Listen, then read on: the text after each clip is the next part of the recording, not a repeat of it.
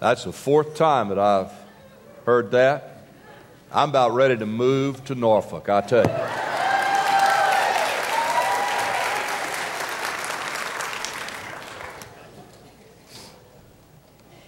Hmm. I've said this to the other groups, and I, I do want to say it to you about the music. Uh, I love excellent music. I, I don't know, I mean, I just love it. And, but I tell you what, with all the excellence and everything is done in excellence, I love the music when the Spirit of God is upon those who's leading the music. And uh, when our hearts are stirred, you know, uh, God's ordained that music be a part of the praise of God's people. And uh, it's, uh, it is an instrument, it's a means that God uses us to carry us along into His presence. And so, David and choir and orchestra and all of you, uh, thank you so very much for being so tremendous. And I, I, just, uh, I just think you ought to give them a hand. I, I really do.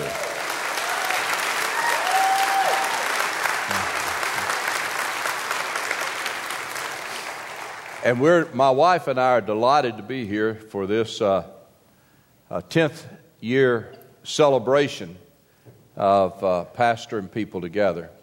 And uh, we're honored to come, and I want to commend you for doing what you're doing. I have the privilege of leading a network of pastors that are across this country from border to border and coast to coast, and now globally. I'll be leaving here and going out of country to lead two roundtables and be two groups of pastors this week.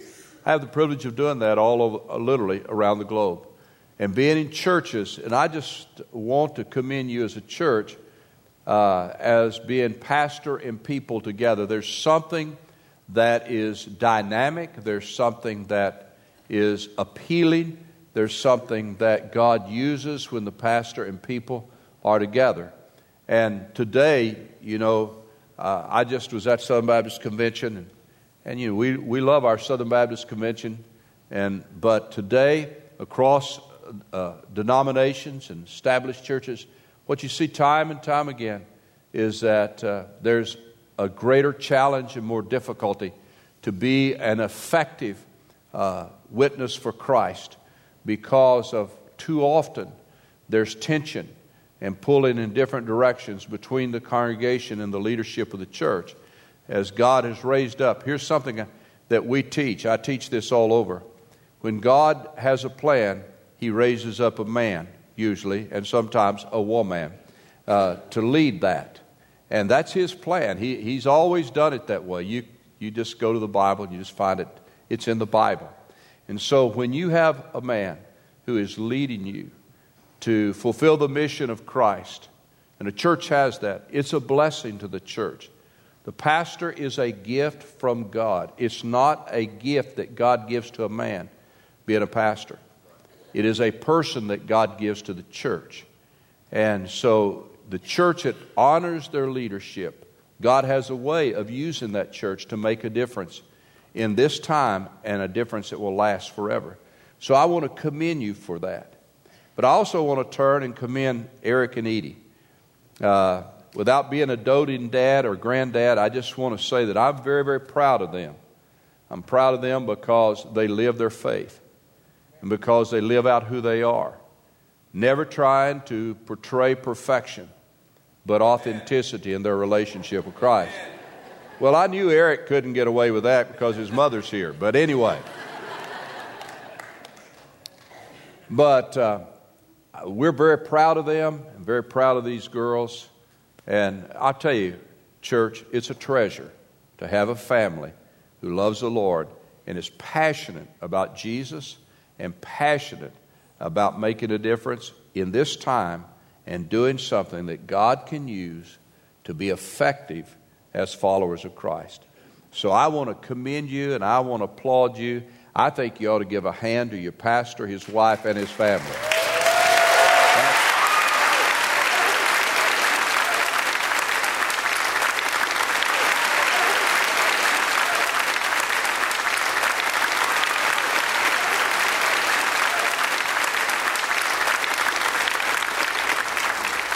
All right, that's enough.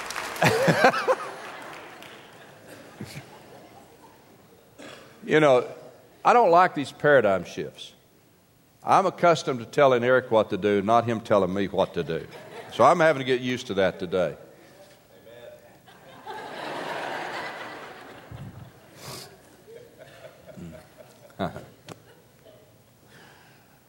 wow. I want to take, I think I can get this done in the next two hours. I'm not sure, but I want to take the next few minutes and I want to talk to you about leaving something that lasts by making a difference now. Leaving something that lasts by making a difference now. A few weeks ago, my wife and I received a, an email from a lady by the name of Lucy Adipo. She's better known in her part of the world as Mama Lucy. Lucy Adipo runs Little Bees Training Center. Little Bees Training Center is a place where marginalized and children who have virtually no opportunity for education or investment in their lives, they, she brings them to her place, and there she gives herself in training them and teaching them, giving them education. Some of her educational te- techniques are she uses chalkboards because that's what she has. But what she's doing, she is doing something that makes a difference right now that's going to invest in a legacy that'll last forever. She also brings young girls, young girls who are abused, and brings them in, and she has a place for them there. She also brings unwed mothers in and cares for them. And what Lucy does is she invests in their lives and makes a significant difference. Now, here's the thing that's additionally unique about Lucy Lucy's Little Bees Learning Center is located in one of the most violent slums in the edge of Nairobi, the Mathare slum. It's in that slum where girls are abused and she takes them in.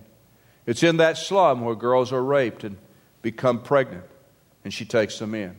It's in that slum where children wander the streets as such as they are. She takes them in and trains them. Lucy Adipo is making a difference in her community where she is right now and making that difference in such a way that she will leave something when Lucy is gone that will last beyond her. You and I will probably never have the opportunity or be called upon to do what Lucy Lucia is doing. But you and I are called upon to and given the opportunity and the capacity to leave something that lasts by making a difference now. On different occasions, I've had the opportunity to sit on one of the most famous mountains in all the world. This mountain is not known because of its height and the expeditions that have scaled it. It is not known because of the resorts that surround it or are upon it. It's not known because of its height or its exotic nature.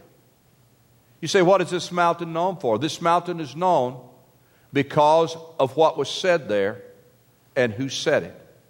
You see, it was on that mountain that a person named Jesus sat and called his disciples to himself. And he began to speak to them. And what he said was a sermon. And that sermon has become the most famous sermon ever in the world, in all probability, the Sermon on the Mount. And of course, the person who spoke it was Jesus. And when he called the disciples to himself, he laid out before them the kind of characteristics that they would possess. This is the kind of people you will be. And he laid that out in what is called the Beatitudes, and they give descriptions of the disciples of Jesus.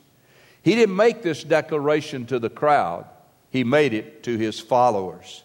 And he said, This is the kind of people you're going to be. And then, after he had spoken that over them, he said this to them. And when he said to them, Cause to you and to me, and I want you to hear them, the very words of Jesus, that he's saying to you and to me today. He says it to you as an individual, and you as an individual, and you as individuals. He says it to us as individual people. So I want you to hear this not for someone else, but I want you to hear it come into your own ears and through your ears to your heart and mind. Because this is what Jesus is saying to you today. He said, and He says, You are the salt of the earth.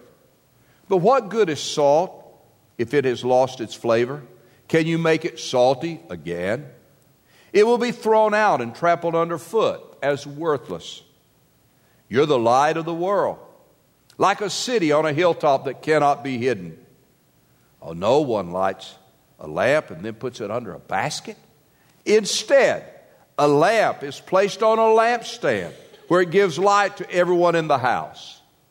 In the same way, Jesus says to you, in the same way, let your good deeds shine out for all to see so that everyone will praise your heavenly Father. When Jesus spoke these words to his followers, there on that hillside in the northern shore of Galilee, when he spoke to them those words, he forever set before every generation the reality that his followers could and should leave something that lasts for the next generation by making a difference right then and right there. You and I can leave something that lasts by making a difference right now. You can do that. You can do that because you are an important person. When Jesus described his followers as salt and light, they understood that. They were Jewish people. They were living in a world where they understood what that meant. It meant that they were of great value. What Jesus was doing was placing great value on those hearers. Understand, he's not talking to the parliament, he's not talking to the Congress, he's not speaking to the Supreme Court, he's not even speaking to his city hall. He's talking to ordinary people who lived on the hillsides in the walled and unwalled villages around the northern shore of the Sea of Galilee. These were ordinary people, but what he said to them was this You are important. And he looked at every follower, every man and every woman that was there, and when he said, You're the salt of the earth, you're the light of the world, what he was saying to them is, You are important because they understood the value of salt and the value of light. Light was precious, it wasn't something they presumed upon. It was something that they held as a treasure light. And salt. Salt was so important that the soldiers who occupied Israel at the time, Roman soldiers, often they would be paid in salt. If a man did a good day's work, he was paid salt. And it was said of him, he was worth his salt. So salt was valuable, light was valuable, and when Jesus said to those ordinary people, ordinary people, unknown people, you are the salt of the earth and the light of the world, he was looking, as it were, to each one of them and saying to them individually, You are an important person. Now, if all of us in this room were honest with ourselves, we would acknowledge that we have certain insecurities. And in our time, we have to acknowledge that there's a certain uh, resistance, if it were, to even Christians in our, even in our own nation, among the elitist, the secularist, and the humanist. And so there's a tendency among us, and can be very easily, that we become insecure. And we could even feel that we're less than we really are. But here's what I want us to hear I want, I want us to hear Jesus saying to you, I want you to hear him say and call your name this morning. And I want you to hear him say, You are an important person. Every person who stepped across the line of faith, put their trust in Jesus, and become a full throttled follower of Christ, you are an important person. You're not only an important person, you have an important purpose. You can and you will leave something that lasts by making a difference now because you have an important purpose. Salt and light were important, not just because they were, but because of what they did. You see, they had a purpose. Salt's purpose was to permeate. That's the way it operated. And light radiated. That's the way it operated. Salt permeated for a reason. They took salt and they put it on meat, they put it on food. And they put it on food so that the salt could penetrate and it would deter decay and it would preserve the good. And what Jesus was saying to his followers that they were to be like salt. And like salt, you are to deter decay. And you are to preserve that which is good. That which is good. And so it is with us today. That's what our role is.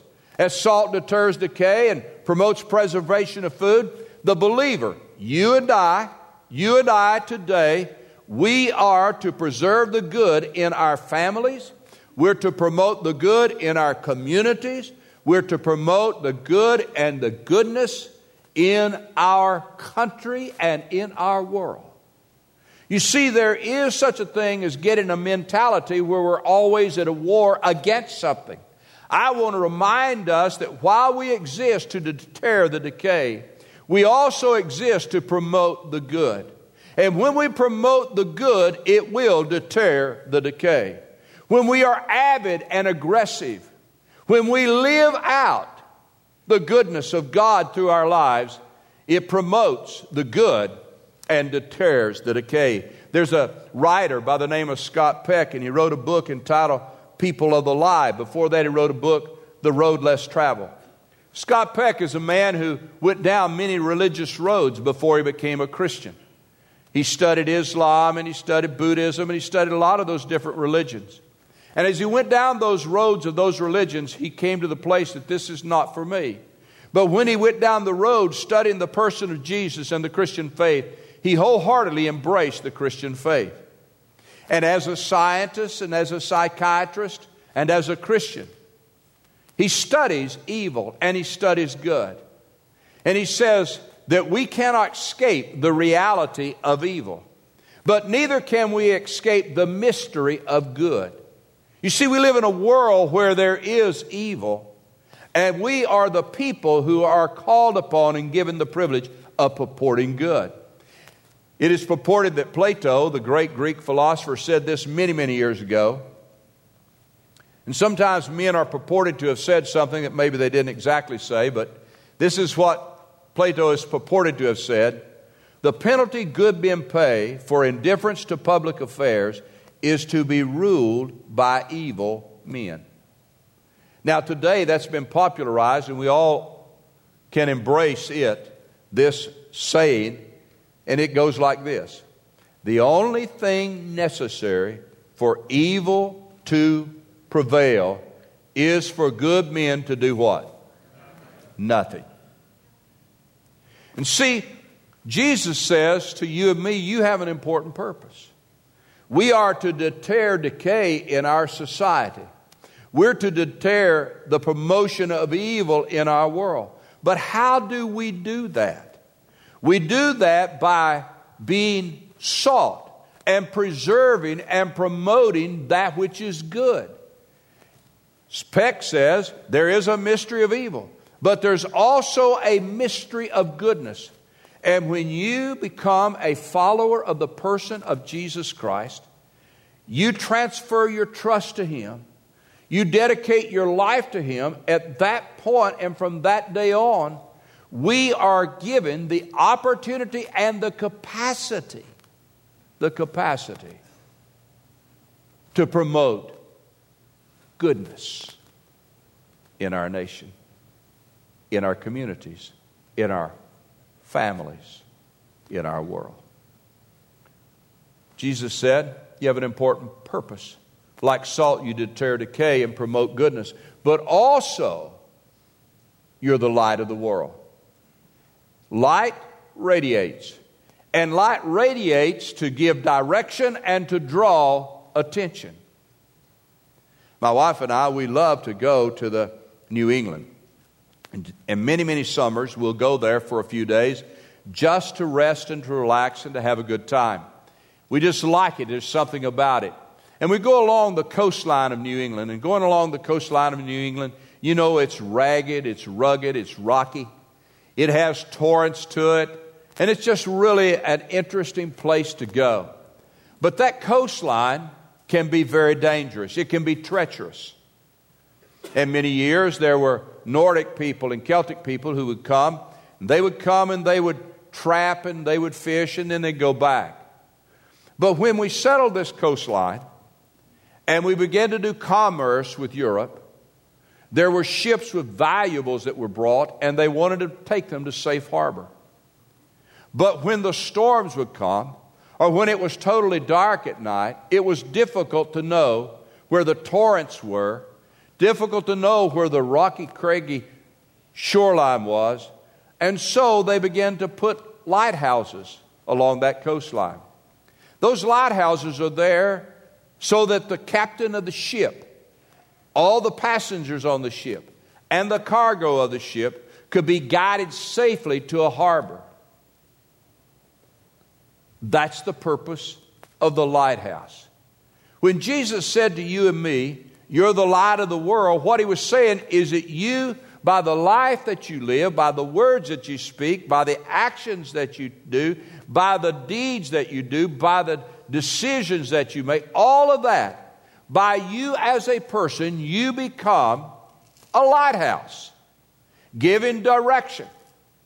Because there are people who are looking for direction in life. They're just looking for someone who'll give them some kind of positive direction. You know what?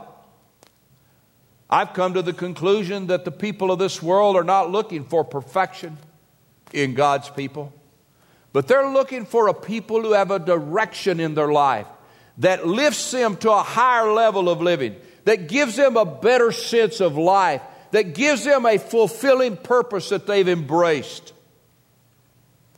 You and I have the opportunity to be a radiant light, radiating, radiating, showing people a better life, leading them to a safe harbor. Light exists to give direction. You and I are to give direction. This church, been here 200 plus years, correct? 200 plus years.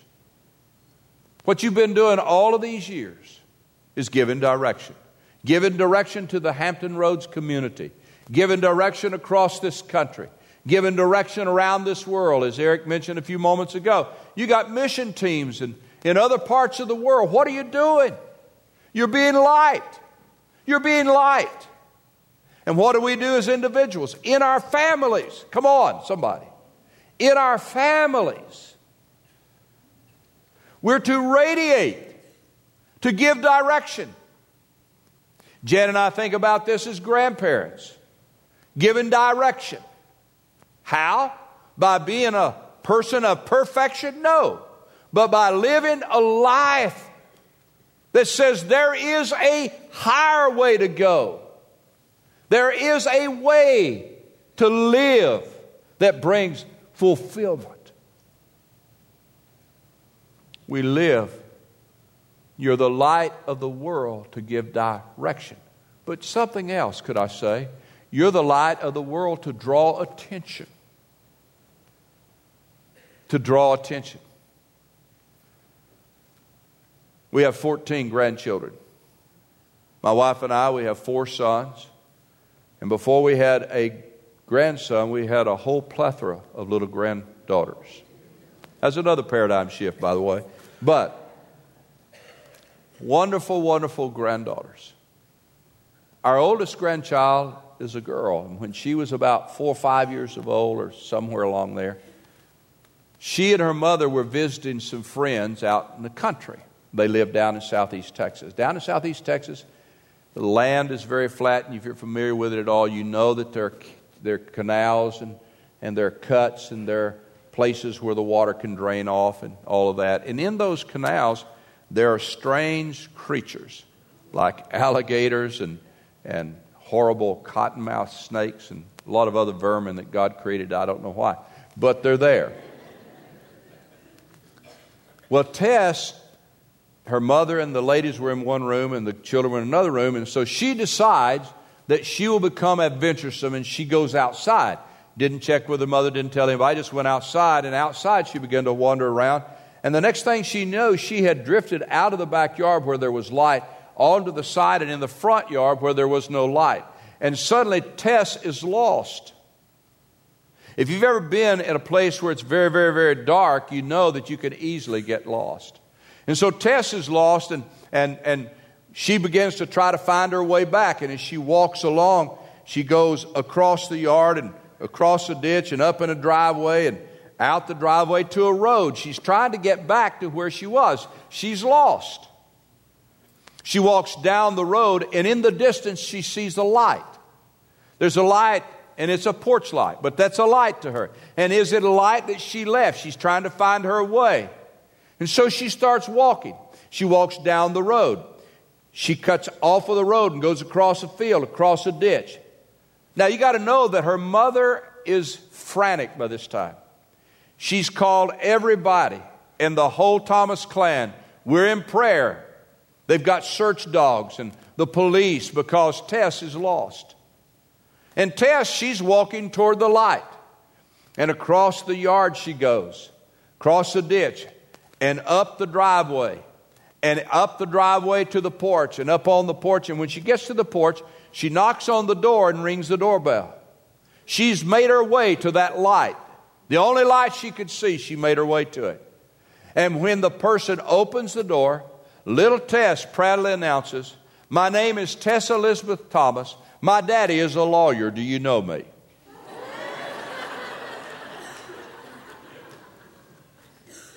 She had made her way to the light.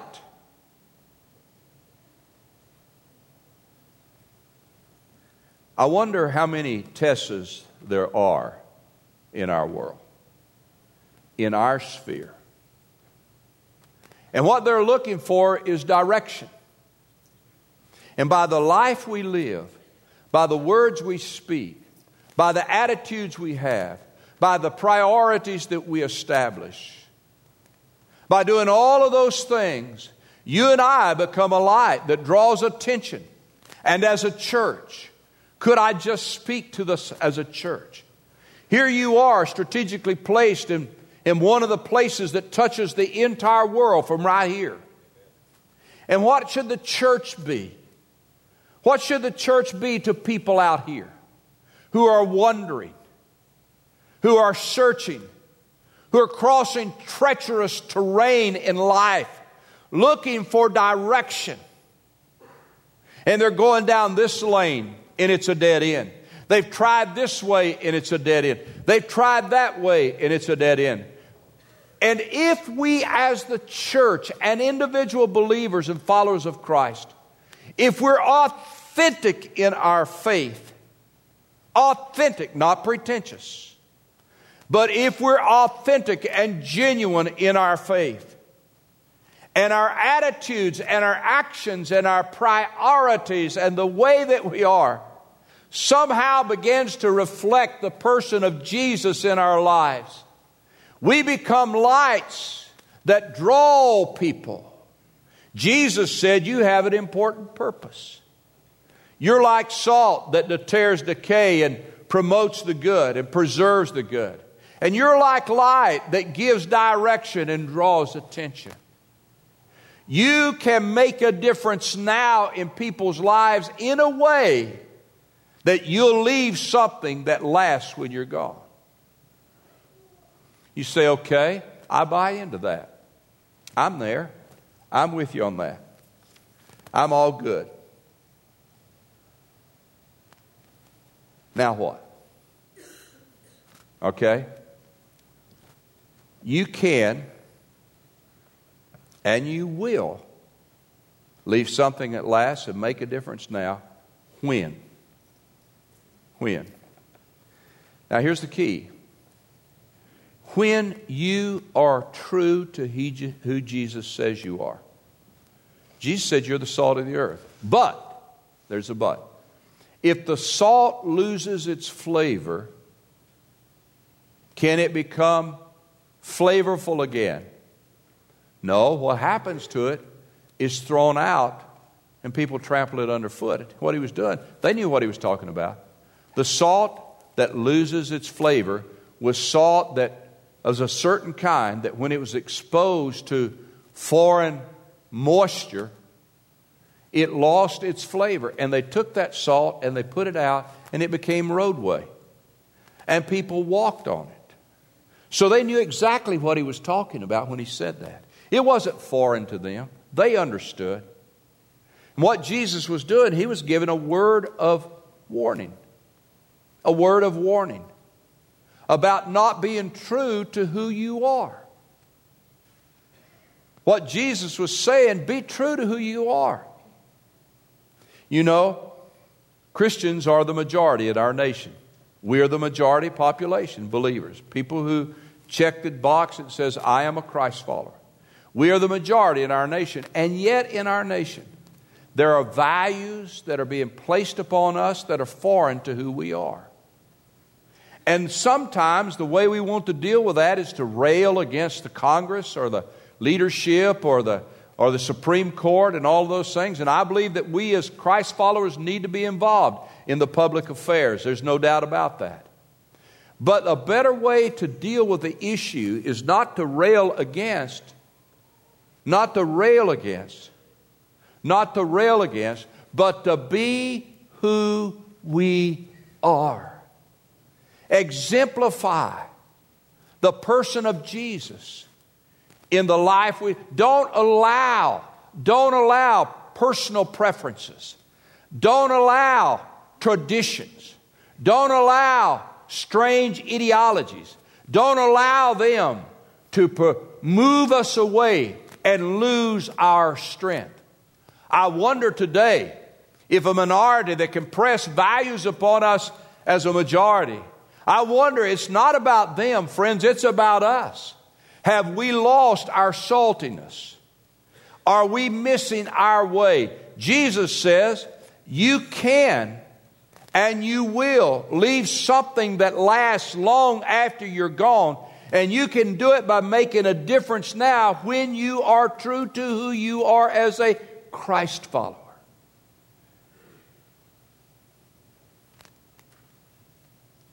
He says, You can and you will when you're true to who you are, who Jesus says you are. And you can and you will when you let Jesus shine through your life. It's interesting to me, and I looked at this again as I was thinking about coming to talk to you, that he says, let it happen. In other words, it's already there. He says, let it happen. But Jesus knew as he looked at his followers, he knew that they had the possibility of perverting the use of light. And he said, Nobody does this. Nobody takes a candle, a light, a lamp, and puts it under a basket. Nobody does that. Nobody. But rather than take, they take that little lamp with that oil in it and that wick and they put it on a lampstand so that it may give light to all that are in the house. Jesus knew the possibility of the perverted use of light. So he gave them a caution. He gave them a yellow light, saying, Watch out, Watch out. Watch out. Watch out. Be careful. One of the great tragedies today is that many churches are like the little red phone booths in London. The little red phone booths in London. You go to London, you'll see them everywhere. But you talk to a Londoner about that phone booth, and here's what they'll tell you they'll tell you that that phone booth has no value it's not used. It's just a relic from the past. It's just a part of their tradition, and they don't tear them down because it's a part of their tradition. Unfortunately, for nearly a hundred years, the church in around London was becoming more and more and more and more like those little red phone booths. And what frightens me today is that so many places in our nation Churches are tolerated, but they're not celebrated. and they're allowed to just be there like those phone booths. And I wonder are we putting our light under a basket? Or are we allowing the light that Jesus has given us to be radiated out into our culture, into our society, into our communities, into our schools, among our colleagues? Jesus said, Let it shine. Let it happen. Let it happen. Say, okay, how does that really work? Be who you are. Let it shine. William Lane Craig is an apologist, and he's one of the foremost apologists in the world for the Christian faith. And he debates with atheists in major universities, and his goal is to turn the academic world toward God. And he's doing it by debating atheists on colleges and university campuses. Some of the most prominent universities in the world, that's where he goes. And when he debates, he debates in such a way that most always he wins the debate. To the degree that one atheist made this comment about him. He said, Dr. Craig has, uh, has put the fear of God in us and scared the devil out of us. That's what he, he said, you know. Reality is, he is very effective. Now, you and I probably will never be William Lane Craig. But the person who influenced William Lane Craig was a young lady. You see, Dr. Craig, when he was in school, he could not play athletics. He, couldn't, he wasn't an athlete. He had a problem, he couldn't do it. And so he became interested in debate. And Dr. Craig, in a German class, not even in a debate class, in a high school German class, he took note of a young lady, the girl uh, that sat near him.